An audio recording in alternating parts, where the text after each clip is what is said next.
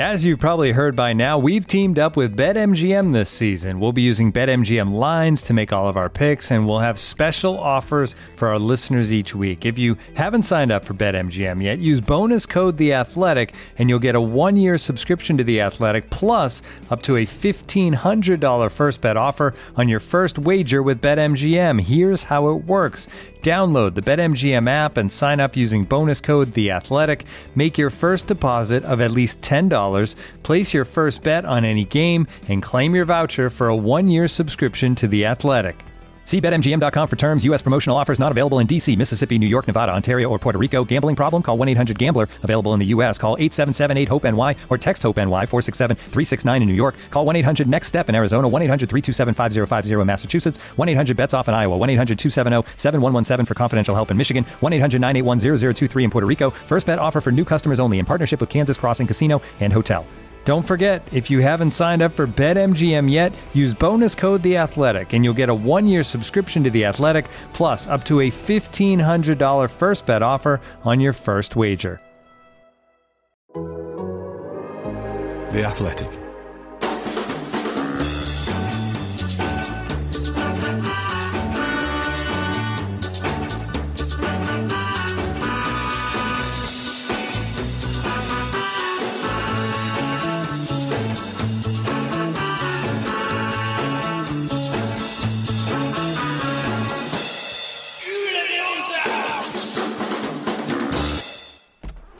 Ya.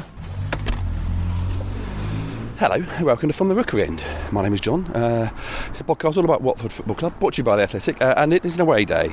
Watford away at Arsenal. Yeah, uh, I'm on my way. Uh, I'm meeting DCW, uh, Colin, uh, Mike, uh, Arlo, and Flo are also there. Uh, Kieran's going to be coming as well. So it's it's going to be a great day out, and this is going to be our little journey and story of our day of seeing Watford play away and we don't know what's going to happen. Uh, Arsenal are in very good form, as we heard on Thursday's podcast from uh, Art. I'm, I'm, I'm sceptical, but I think it's going to be good. And I do like an away day in London because it's so much easier. Uh, I can leave the house, I can just walk down the road, and I'm halfway there within half an hour. And we can all meet up a little bit earlier in places that we sort of know and it's just not that that rush and that stupid long journey you have to do on certain away games. So it's much more uh, practical to go to these away games in London and Arsenal especially because I think, yeah, I'm pretty sure they are. They're, the, they're definitely the closest club to Vicarage Road as the crow flies. Lots of geeky facts for you from John. Thank you very much.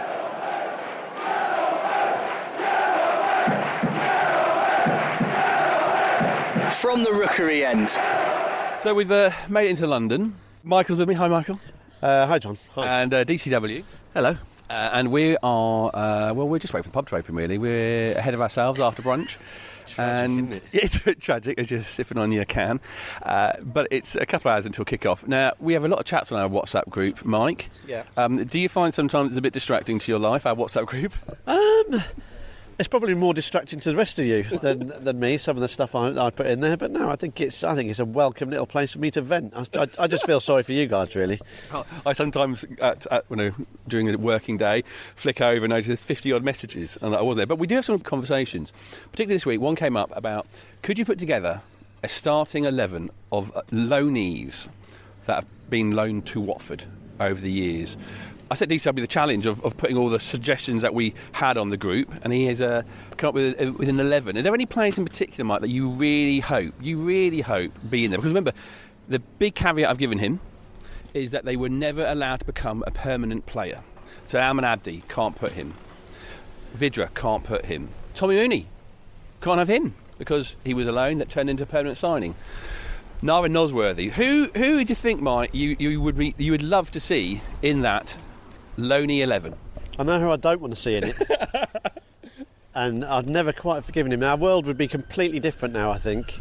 And we'd have spoken about so many different stories if he'd have been a better footballer. Matthew Briggs. oh, no, come on. Just, I've never seen someone disintegrate so quickly. Into they, I think he started off relatively promisingly, didn't he? He came with a relative, um, sort of quite good pedigree behind him, and then by the time he got to that Leicester game, he was absolutely he was an abomination. I think the Burnley game as well, he was he was poor. So I don't want to see him in it. Okay. In fact, I, I hope, and you know, this is no no disrespect to Matthew Biggs. I hope he's he's, he's all right. I hope he's having enjoying himself. But I don't want to hear him mentioned in, con, in conjunction to, to Watford anymore. Steve Leo Beleck. Another one, yeah. But he wasn't he the most lone player ever. He was he was kind of the poster boy, wasn't he, for for, lo- for for loans? He almost became the sort of code word for, for loanees that never really appeared, didn't he? So look, let's just hear what uh, let's just hear what DCW's come up with. I reckon. The, the one I was looking forward to was Andrew Taylor.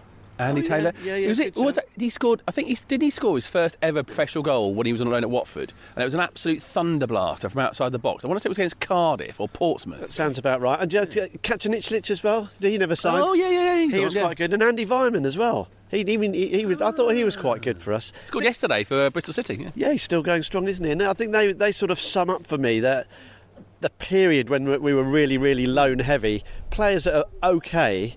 But really, actually caught the eye at the time. I thought, oh, he's a bit of all right. He's really, really good because he felt like where they were coming from, they're a cut above what we what we already have. But um, yeah, we've moved on, haven't we, from then? DCW. Let, let's start uh, back to front. Who who'd you go for in goal? Well, I think Mike might have stolen my thunder there a little bit, a little bit. Foreshadowed a few of my picks. Well, you know, in goal, I have gone for because there's not a lot, not a lot to pick from in goal, but I've gone for Orestis Karnezis. Yes. Now we might have forgotten about him, but he obviously played in the latter half of the 17-18 season. The reason I've got him ahead of the others, thing I could have had Thomas Kuszczak, I think, um, but I've picked Karnezis because he kept out Gomes.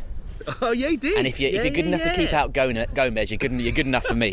so that's why he's in goal. yeah, Kuszczak probably just kept out uh, Scott Loach. Yeah, exactly. Different thing entirely. Left back. We'll go left back next. You've already you've already called him out. Andrew Taylor.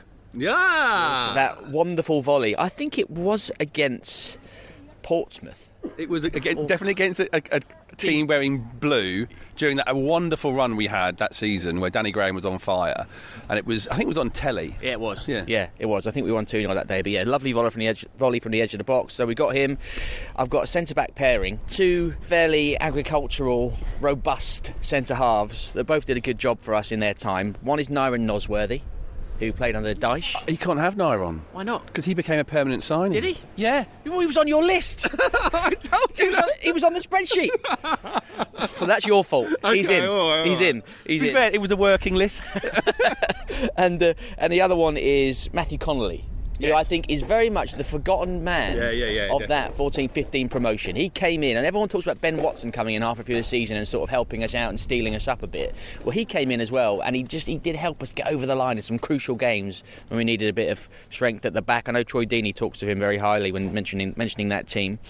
Uh, and right back, I've got Chris Baird. Remember him? I can't picture him. So he was on loan from Southampton in uh, sort of the early noughties. He went on to be part of the Fulham team that reached the Europa League final. Yeah, yeah, yeah. Yeah. I can see him now. Yeah. Yeah. Oh, that, he wasn't on my list, but well done, well done. As solid, as solid as a right, a right back as you, you could wish to find. But you thinking more of that because of what he did afterwards than his time at Watford? Um, Did he shine for you at Watford? I think he was. I think he was as he was in the rest of his career. He was just he was just neat and tidy and solid when he played for, for Watford. I think it was under Lewington. It was Yeah. in, in one of the Yeah, it must have Lewington been, yeah. seasons. Uh, I've got I'm going four four two. So I've got a midfield four of um, yeah left wing Alexander Kachanik Kachanik Kachanik It's exactly what we said for the entire time he was here. catching Kacaniklic, uh, who yeah a player that didn't really go on to do anything really, but but looked like he was a really you know Exciting. exciting, had a lot of potential on, on loan from Fulham. I've got a midfield two of one Jack Cork. nice. who I think went on to be one of the, you know, he, he had a very good career, still playing for, for Burnley, isn't he? But um, he was one of those players that played under Brendan Rodgers and and shined in that brief hmm. brief spell that we had under Brendan before we all know what happened. The other alongside him in the midfield, I've got Daniel Tözsér. And he was a player I was hoping you would find there, David, because he never signed permanently. He played for a long time, but he was always on loan, so he doesn't get the permanent signing. So yeah, absolutely. I mean, we've got a, we've got free kicks going in straight away. We haven't got Almen Abdi, but we've got some free kicks already in the team. I think he was actually on a two-year loan deal. Yeah, it was something like that, from wasn't it? Parma. Yeah, yeah. exactly. The lesser spotted two-year loan deal. Uh, right wing, I've got a player who was one of the earliest that I can remember when I was sort of going regularly to matches, had a season ticket and everything. Who just really made me excited, and that was Jermaine Pennant. I mean, he had two loan spells with us, I think. Um, but the, the one where he played, there was a there was a FA Cup match against West Brom. I think it was a fourth round match. That, I think it was in the season that we got to the, possibly in the season we got to the semi final. Maybe it was the season after, but it, it was around that time. And it was back when he was still a bright young thing at Arsenal, hadn't properly broken through yet. He, he was still, you know, a few years before that. uh, Transferred for a million pounds as a 15 year old from Notts County. He was really exciting. Did go on to have a hell of a career, really. Played a Champions League final. Uh, you know, an illustrious career, really. But uh, back in the, back in those early days, I remember. I remember he was a player that when he got the ball, I can I can just in my mind I can hear the seats of the Rookery end all just going up Oh, as he gets down towards the byline. Now up front, now. Uh, I'm going to take some stick for this. We're prepared to give it to you, Dave. Yeah. Neither of these, neither of these two men um, really made much of an impact on Watford during their loan spells. Uh, perhaps both of them, well, certainly one of them, known more for his uh, sort of post-career exploits, but the other one's following in his footsteps. So I've got the um, the Talksport twosome of Mickey Quinn and Gabriel Agbonlahor up front. Where do we start with that? Now I, I was at. I'm pretty sure Agbonlahor played in the game that I went to away at Crewe. We lost one 0 in the Boothroyd season. He only played a couple of games for us, didn't he? I might be wrong, but here comes Cole. Um, but yeah, he didn't do anything. But obviously went on to have a brilliant career for Aston Villa and all that, and is now can now be heard uh, giving giving you his views on the world of football on a regular basis on Talk Sport. Which the same could also have been said for much of, much of the last 20 years about one Mr. Mickey Quinn, who in his day, in his day, was a fine goal scorer. He wasn't at Watford. Got a Premier League hat trick under his belt, a very quick one against uh, uh, for Coventry in the early days of the Premier League. Obviously played five games for Watford and was a disgrace. He was absolutely massive, the size of a house by the time he turned up for us. But I've worked with him a fair bit in my professional Yeah. life. He's a nice man. So he gets the nod. Quinny and Agbonlahor up front. Come on, the lads. We'll, re- we'll recap the team from front to back Yes. because Mike's come back and we'll get his reaction. So in goal, Karnezis. Back four of Taylor, Nosworthy, Connolly, Baird. Yeah, yeah, happy with that. Uh, midfield four of Kacaniklic, uh, Jack Cork, Daniel Tözsér, Jermaine Pennant. Blimey. Yeah, and you haven't you haven't heard my front two No, yet. you? wait for it. Up front, Gabriel Agbonlahor and Mickey Quinn. Michael Quinn, Esquire. Good lord! Well, the only, I suppose, the only saving grace to that absolute monstrosity of a- an eleven is that he didn't go for Kerry Dixon. I didn't, I don't know why. It's a big man, little man partnership, but I, I think Agbon, I think taller than Quinny, but, but he's still the little man. God dear! I mean, fascinating, though, isn't it? Because we had Ag- Agbonlahor at the start of his career, Yeah. and he looked just nowhere near like he was going to be able to, to, to make a career in football. He actually went on to score quite a few few goals for the Villa, didn't he? Um, God, I don't know if I'd feel happier going to watch that team or the team we're going to watch at Arsenal this afternoon. I'm not sure quite which one would um, would disappoint me more. But yeah, I mean, it just it just feels just t- hearing. So, I mean, let's, don't get me wrong. Some of them are I'm sure Quinny's hat trick in the Premier League was at Highbury against Arsenal for just Coventry. scored so many goals, man. so many He's goals. the man for the occasion. Uh, it's just it just does feel like a bygone age, and that, we're sort of quite light-hearted about it. But there's some proper serious names in amongst those, isn't there? It's a lovely, a lovely mix of like those players that were solid but were just out of favour at a club, like say like an Andrew Taylor, and a lot of young, exciting players who you you could see the potential. There's some lovely, like I said, you talk about the moment where you see Jermaine Pennant get the ball as a Watford player, and you, you'd feel excited. You know why They didn't necessarily do the whole of their career, but you, when they were Watford players, you love that excitement of seeing them.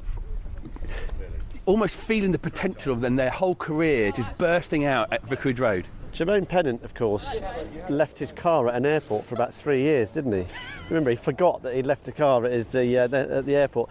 But what that is, what that discussion is, it fall, it's almost like a perfect audio time capsule of Watford, isn't it? It's a time where we were either scrabbling around for for players to, to fill holes like uh, like Mickey Quinn, for example, or others that we were trying to to bring in to, to take us up to the next level. But it feels like that it really is a moment in, a moment in time. And whilst those names span a relatively long period, it's, it's yeah, a perfect encapsulation of what Watford perhaps were.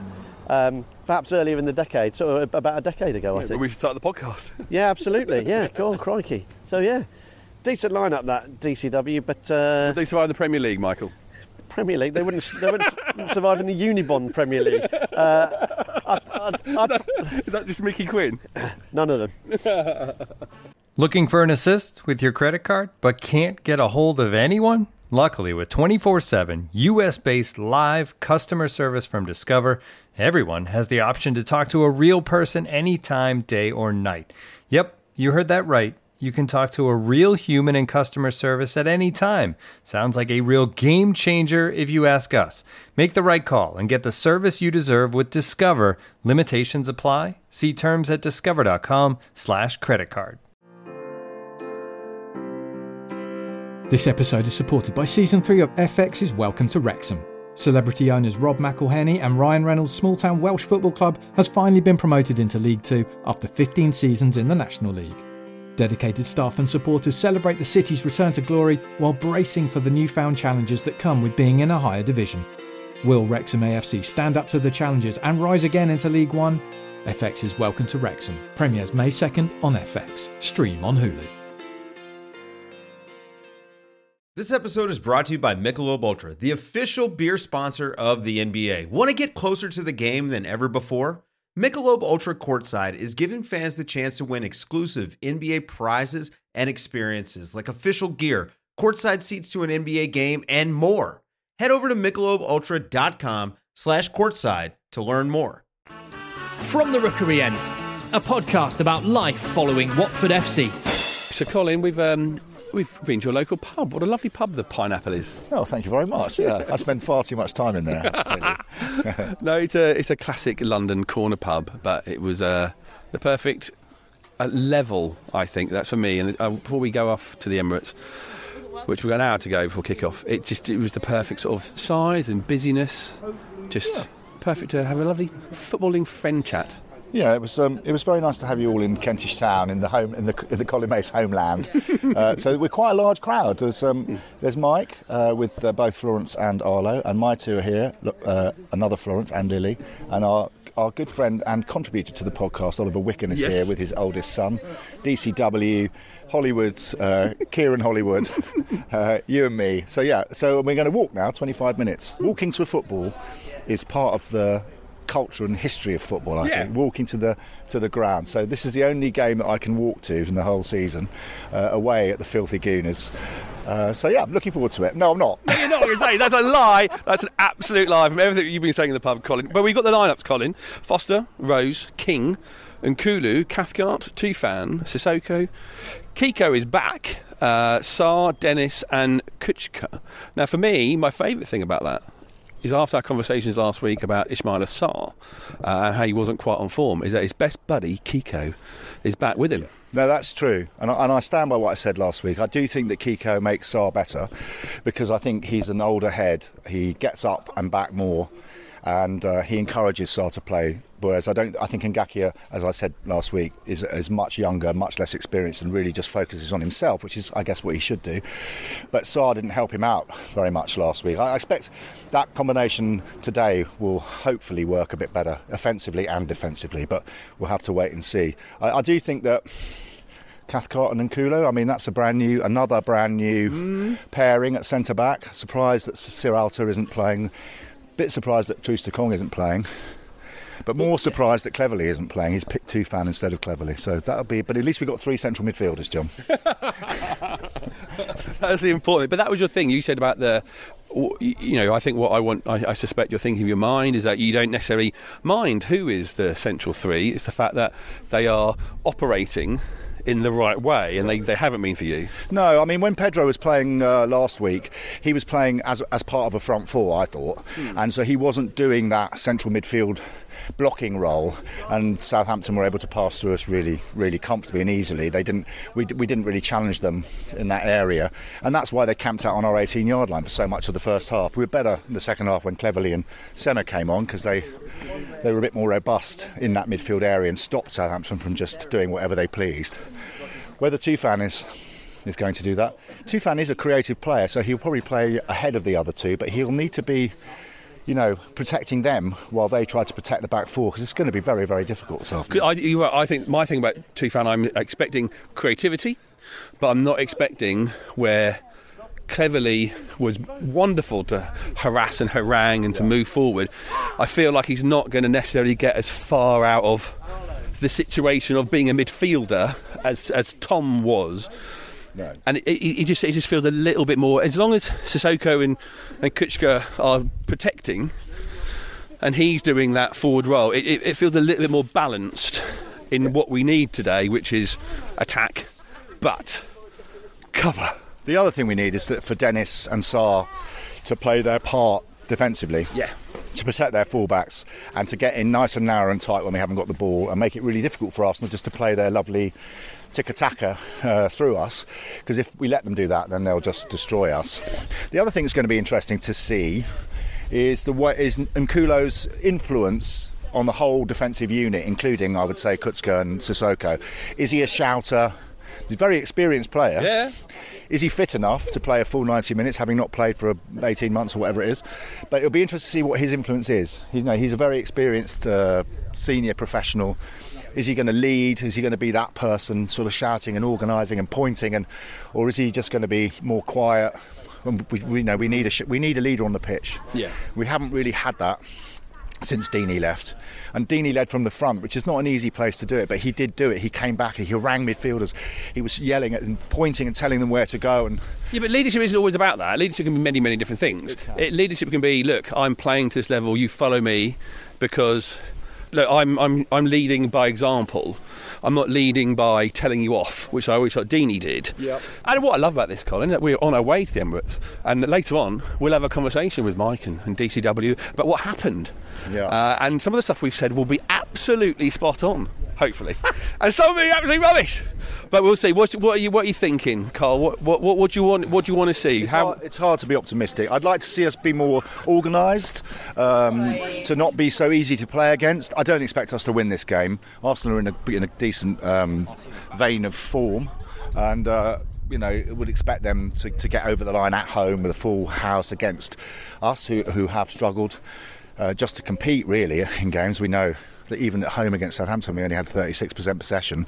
Hopefully, Tufan might be that person. We know he can be comfortable on the ball. We, we need to be able to get the ball and keep it for periods where we can then do something with it.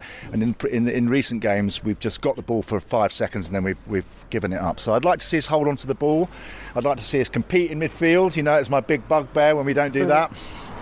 But um, yeah, I'm not feeling massively optimistic. I feel a little bit like I'm walking to a hanging. Don't worry, they'll do some magnificent within five minutes, and our, our, our positivity will go through the roof. I think, hopefully. We're the Orns, you're the Orns. Come on, you Orns! So we have left the Emirates. Still don't like it compared to the Highbury. But hey, I'm an old school football fan. Uh, Watford uh, nil, uh, Arsenal one. Michael, you leave Arsenal. Probably better off than you thought we were going to be. Well, definitely Come not. on, I mean, you're pessimistic. You were thinking seven or eight, I suspect. Definitely not better off. It's cost me a fortune in the hostelries of uh, Upper Street before the before the game, but I think it was a. Uh, Not finished yet either. yeah, I think we might have to double our intake after to, uh, uh, yeah, calm myself down after that. I think ultimately, come away frustrated and disappointed, which I think is is good because it, it means we, we weren't tonked. We weren't out of the game at any stage, despite being 1 0 down and, and down to 10 men late on. It always felt like there was a point there, but that is incredibly frustrating because, much like the games with Southampton at home and Newcastle at home, when you are presented with opportunities to get points in the Premier League, you have to take them. This is a very, very poor Arsenal side. You turn- No, it isn't. They're not poor like turned- Newcastle. They're not poor like Southampton. They're not a poor side. I mean, They're not an Arsenal. Not a great Sorry. Arsenal side. Come on. let me rephrase. It was a poor Arsenal performance um, that I thought allowed us an opportunity to, to get something out of the game. DCW, are you looking at the, the, the, the same way as Mike? Missed opportunity? I think so. I think if, if you take it, look at it like this. I think Arsenal, on balance, Arsenal played better than us. They are a decent Arsenal side. They probably didn't play as well as they have been playing in the last few weeks. We frustrated them. Yeah. Uh, the, the referee undoubtedly played the game in terms of, you know, in contrast to a lot of what we've seen this season in terms of referees letting play flow. He was blowing up for everything from the first minute, and that contributed to a stop-start sort of bitty game. Well, what, what that does is it, it, it stops Watford getting any any pressure. It stops any build-up of momentum for Watford. And I'm going to get this out of the way. Sorry, Dave, and then you can come come straight back in. Let's let him do it. Come and on. it's it is that we've seen it time and time again. It's the no tackle at the Emirates rule, isn't it? You you, you aren't allowed to tackle here. And that, I know that sounds flippant and glib and silly, but that's what it feels like watching. And obviously, it's frustrating when you're the opposition. But I thought, as, as, as Dave said, that what he was giving free kicks for was a nonsense. But worse than that, what he was giving yellow cards for was an absolute was, was a joke, as far as I'm concerned. You know, you take all that into account. We rode our luck massively. You know, we, we thought we'd gone one 0 down, one 0 down after six minutes. It was clearly offside, so that's you know. But but the defending that led to that situation was poor, so that was a let off. We got we gave away a penalty, which looked like fair enough. Rose didn't really get much of the ball, knocked over Lacazette, I think it was. Foster pulls out a brilliant save, gathers it at the second attempt. You know, again a lifeline. So and then, and then towards the end of the game, we've conceded a goal. We're still hanging on in there. Josh King is presented with a fantastic opportunity to, to, to equalise. Ramsdale completely misses it. And King, we were right behind it where we were sitting. King made a snap decision. He was confident and he thought, right, I'm going to try and get it in at a tight angle. But the, the, what he should have done, easy to say this for us in hindsight when we're not him, but what he should have done was taken a few touches, given himself a better angle, or he could have given himself the option to square it. It was an open goal. He saw the goal, but it was such a tight angle and he, and he, he just snatched it and it went wide. And you know, so get all of those things into account, it's a really frustrating afternoon. And of course, we have to mention the fact that, as far as I can see it, unless I'm mistaken, unless if we watch it back on TV and we're mistaken, Rose kicks the ball out. Yeah, for, well, for an injured the- player, and yeah. then Arsenal take the throw in, and within about 10 seconds, they've scored a goal. Now, I've already had some quite strongly worded remonstrations with some of my Arsenal friends on WhatsApp who were, who are going, Oh, it's nothing, fella. Oh, it's nothing. Oh, it doesn't matter. Oh, it... Absolute nonsense. If that was the other way around, they would have been up in arms, and that's no good. That is no good. Yeah, the game would have been. There would have been calls for the game to re- be replayed. Watford bringing the game into disrepute. But of course, just speaking to, to, to Stu, friend of the podcast, and unfortunately, in situations like this, Watford are collateral damage. They are. It's, it will be. Won't, you watch. If we read the papers tomorrow morning, there will not be. I guarantee it. One mention of the fact that that goal came from the fact that the ball was put out for, by a Watford player. The fact of the matter is, I don't think that there was an injury. I think he was perfectly fine. So the, the, the rights and wrongs of whether the ball should have been put out at that stage. If, if I was him, if I was, I'd have hoofed it down the other end and put it out, you know, like a rugby place kick. Make sure you put it out, but put it down out over your own halfway line. But he obviously put the ball out on the basis it was going to come back, and it didn't. And I thought that probably tells you where Arsenal were at. That they felt that they weren't able to do the do the decent thing, do the thing that happens 999 times out of a thousand in, in football. When the when the opposition puts the ball out for, for a player to get treatment, the ball goes back. Whether it's right or wrong, that's what happens. And they didn't do it. And I think the fact that they they did that, I think shows that they were they were panicked and, and we were we were frustrating them. Dave's absolutely right. Arsenal deserved the win, really. I guess on the on the overall balance of, of play, the penalty, the goal. Um, they scored, we didn't ultimately. Foster had to pull off a really good save at, at close range late on. Really, really fierce hit that he did well to get his arms up and, and block. But I think that incident is is pretty grim, really, and is and it just sort of adds to the. You know, we're talking half an hour after the final whistle, and it always feels quite raw, and I guess it'll make sense to, to watch it all back. But that, in conjunction with the fact that we had that amazing chance, they when we did get at them down that down that flank, they did make a mistake. When we did ask questions, we they, they looked vaguely vaguely wobbly. Well, my thing is when we asked questions, when we pushed them, I think it took. I had a lovely afternoon sat next to young Alfie, uh, his dad, Adam, and uh, his uncle, Ross, chatting away the whole game down right at the front we were here at the Emirates. And it took, thanks to Adam for pointing it out, it took the 70 minutes for Ismaila Sarr to, to battle for a ball. It took until very, very late on for us to try and attack and try and score some goals, DCW. You know, we always start the back and go to the front, but you know, that attacking options wise today, we talked about the possibility of a chance for, for King, but there weren't there weren't any other real true chances, and it did take. I think it really took until Cucho came on where there was all of a sudden a bit more impetus for us to to be an attacking force when Arsenal were one up. But they were only one up. You know, we've been in a situation with with Liverpool, they were five up, and we're going, we're trying, we're trying. Yeah, but they're not trying because they're five up. It, it I suppose that my head looking forward. I'm seeing in the, the, the steps of Ranieri from the games he's played there was a little bit more organisation in that performance, just not from the front. I'm, I'm, I'm, I'm loath to criticise the front players. It's a difficult afternoon for them. Arsenal are a team that want to keep the ball. They want to draw you in to try and encourage you to press them and then play around you, which is what they started to do towards the end of the game in particular you, know, you when you're Josh King, it's a thankless task. You might get a few scraps. You might get the ball into the channels. You've got to chase it down. The same with Sarr. No, but I, I, I, King, I agree with. He he was doing what a step forward. did. But Ismaila Sarr, we we were chatting away, and I, yeah, that whole thing of at no point in the first 10 minutes you go, I'm going to run at him. I'm going to start, not, start not, putting no, the, the, the put the no, ideas in their head. I'm not having this all this constant criticism of Sarr. Uh, he, how many times do we get the ball to him? Yeah, how many times do we get the ball in space to him? Yeah, okay, maybe he could make some better runs. Maybe there was times when Kiko had the ball and, he, and, and Sarr, where's Sarr? He's not making the run. Maybe there's clearly a lack of confidence. He's quite an up and down player, but it's really difficult. And it, you know, towards the, in the second half, he was he was getting round. He was winning territory. He was getting the ball into reasonable positions, but there was really, you know, there was a lack of quality into the box. There, we didn't create any chances. Ramsdale didn't have to really make a save at all. There was a few pot shots from Kucka, and you know, yeah, we need to try and be a bit more of a a genuine threat, but it, it is a difficult game. That the task today was to scrap and to fight and to hold on and try and get something on a break, on a counter, on a mistake for Arsenal. And we nearly got that. We got the mistake for Arsenal, and we didn't take advantage of it. And that and that's that. I think I think what we've said, we've said it before, and I think the same is as true now as it will be for the rest of the season. We've got players who need to be at 95 percent uh, to, to get anything out of probably any game in the Premier League. We're going to come up against sides who are at the very minimum our equal and most of the time significantly better than us uh, in every department. And I think it's right. I think it's it's frustrating that we're not we're not scoring, and then you you look at Ismaila Sarr as, as, as our main threat. We've decided as a, as a as a supporter base he's our he's our main threat. But I make Dave absolutely right. Flo and Arlo are complaining a little bit about him. I'm like, well, hang on. His job is to be a striker, is to be a threat down the flank. What options are we giving him? What opportunities are we actually giving him?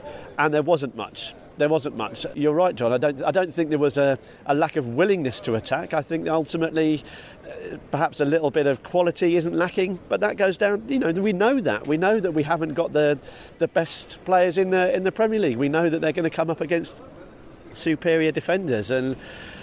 You know, I don't think that was a complete bust. I don't no. think it was a complete bust by any stretch of the imagination. I think whether, whether anyone uh, of a non-Watford persuasion would agree that we might have deserved to, to get a point out of it remains to be seen. We'll, we'll, have to wait and see. But it just it just reminds us. I think there's going to be an incredibly long difficult season, but I think at least there was at least there was fight there today. At least there was some sort of semblance of organisation. Made it relatively difficult for Arsenal. They weren't cutting through us at, at will, were they? They weren't. There wasn't wave after wave of attack.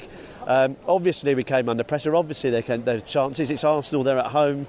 Um, that's going to happen. But so I think from an organisational point of view, from a battling point of view, I can give them a tick. I think that where we're lacking is the quality and the decision making and unfortunately, the longer this run goes on, the harder it's going to be for, for confidence to, to lift and, uh, and, and improve. You know, Joshua King coming off the back of Everton hasn't really kicked on, and we were saying, you know, we're saying we, this is this is it for him now. This is the perfect springboard for him to, to go go off. He hasn't. Um, and, and, but no one has, and that's not a criticism no, no, of him. He, he, said in an interview this week, you know, he, he, he himself sees himself at 85%. You know, it, he has been playing some goals. He had a great hat trick, but he, he hasn't played a lot of football in the last last year. It really hasn't done. DCW, what about what about Nkoulou? If if it was a date, are, are you, you going to be after a second date with him? yeah, absolutely. Why not? Seemed like a nice lad. We had a nice time. Are you taking home to your mum yet? I'm not. I'm not completely sold. Okay. Bit of work. bit of work to do, but I'll give him certainly give him a chance on the. You're not changed that relationship status date. on uh, social media. no, but it was good for him to get 90 minutes. Yeah. I think. I don't think he, he, he certainly didn't look out of place there. Uh, and that would have done him the world of good to get 90 minutes to get a good test against you know against a good team. We moved him around a lot. He had a lot to deal with um, at times, but I was quite surprised to see him start. I, you know, we all kind of maybe were suspecting Sierralta might have come straight back in, but maybe he's not quite up to speed yet. Troost-Ekong goes down to the bench again. That was interesting. Mm. Um, but yeah, I, I've you know I, I think he he's, you look at his career. He's experienced international, played a lot of games in Serie A. He's obviously an accomplished defender, and I think he. He Didn't look out of place today at all. No, no, and that was the the worry bit with, with uh, Mr. Troost. Uh, would he, after all the games he's played, the moments he's had, would that be a problem for him? Uh, midfield, midfield wise, Mike grittier, especially from Kucka. He had a good heart, a good game. He got his red card, but if you're going to get a red card, that's a sort of uh, a, a, it's sort of like I'm just going to whack the ball as hard as I can. Didn't he just And if I take a player, well, I'm, I've, it was a wrong way away. At this point, it did look like from my distant look, and I do have wear glasses, but uh, it was just a rambunctious kick. And he did have a few of those. Maybe it was a the final thing, but it, wa- it did come from Mr. Friend, and we know he's not our friend. I'm, I'm guessing it, the the yellow card is the fact that he's out of out of control. I guess a, re- a reckless a reckless attempt to it. I mean, he got the ball. He obviously got the ball, cleaned out the man.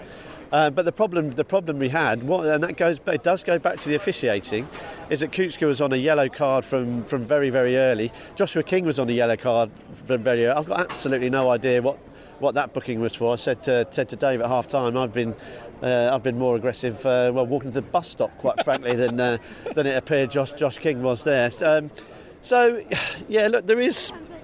There are elements. I said it. I said it in, in midweek. Said it on Thursday. I think there are elements there that we can we can get behind, and you can see. But other- did the performances today were they better? Were they more of a unit? And it was Kucka, two fan. he did go off. Um, he didn't have a great game, Tufan. He didn't really impose himself.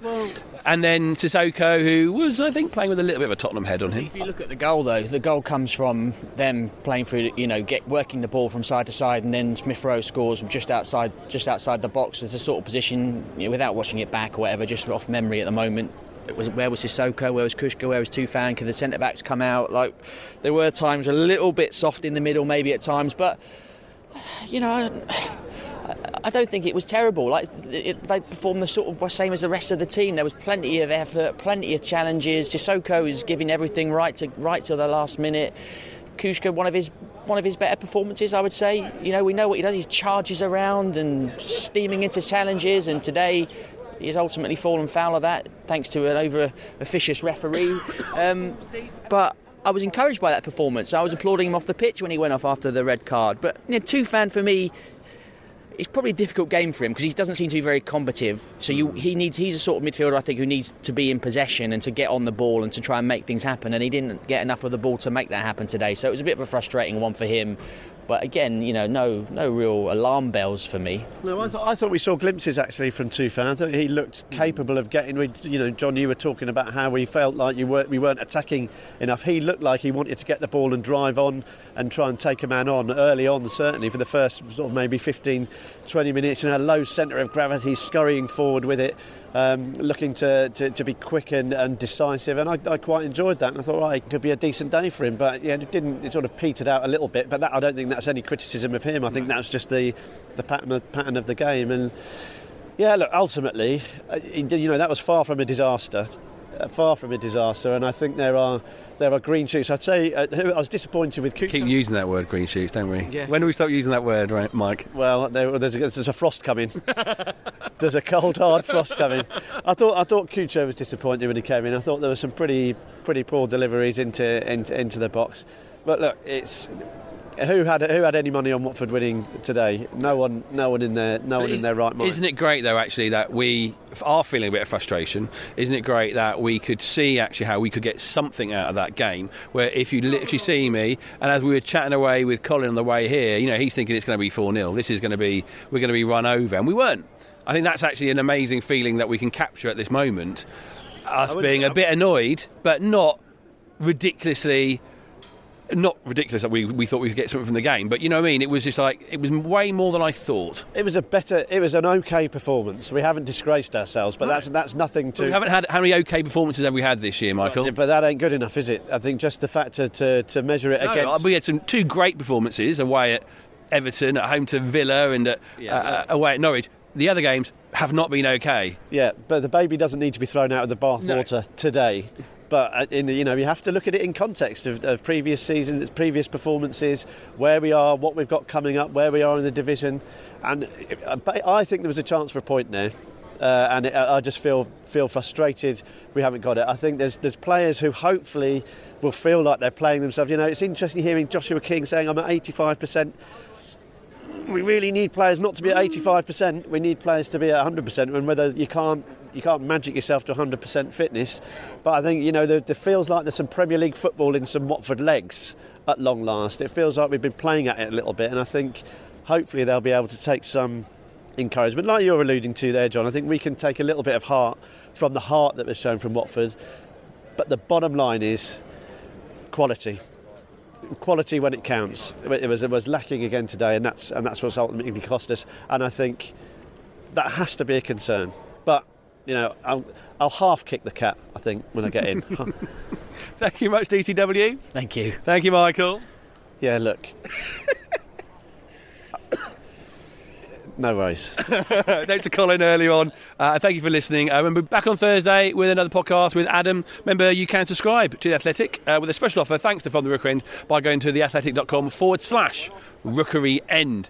Uh, and we will uh, continue to follow this season uh, as Watford fans in the Premier League. and hopefully, very soon, with lots of joy and celebration.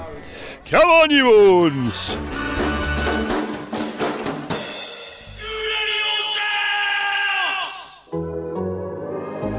The Athletic.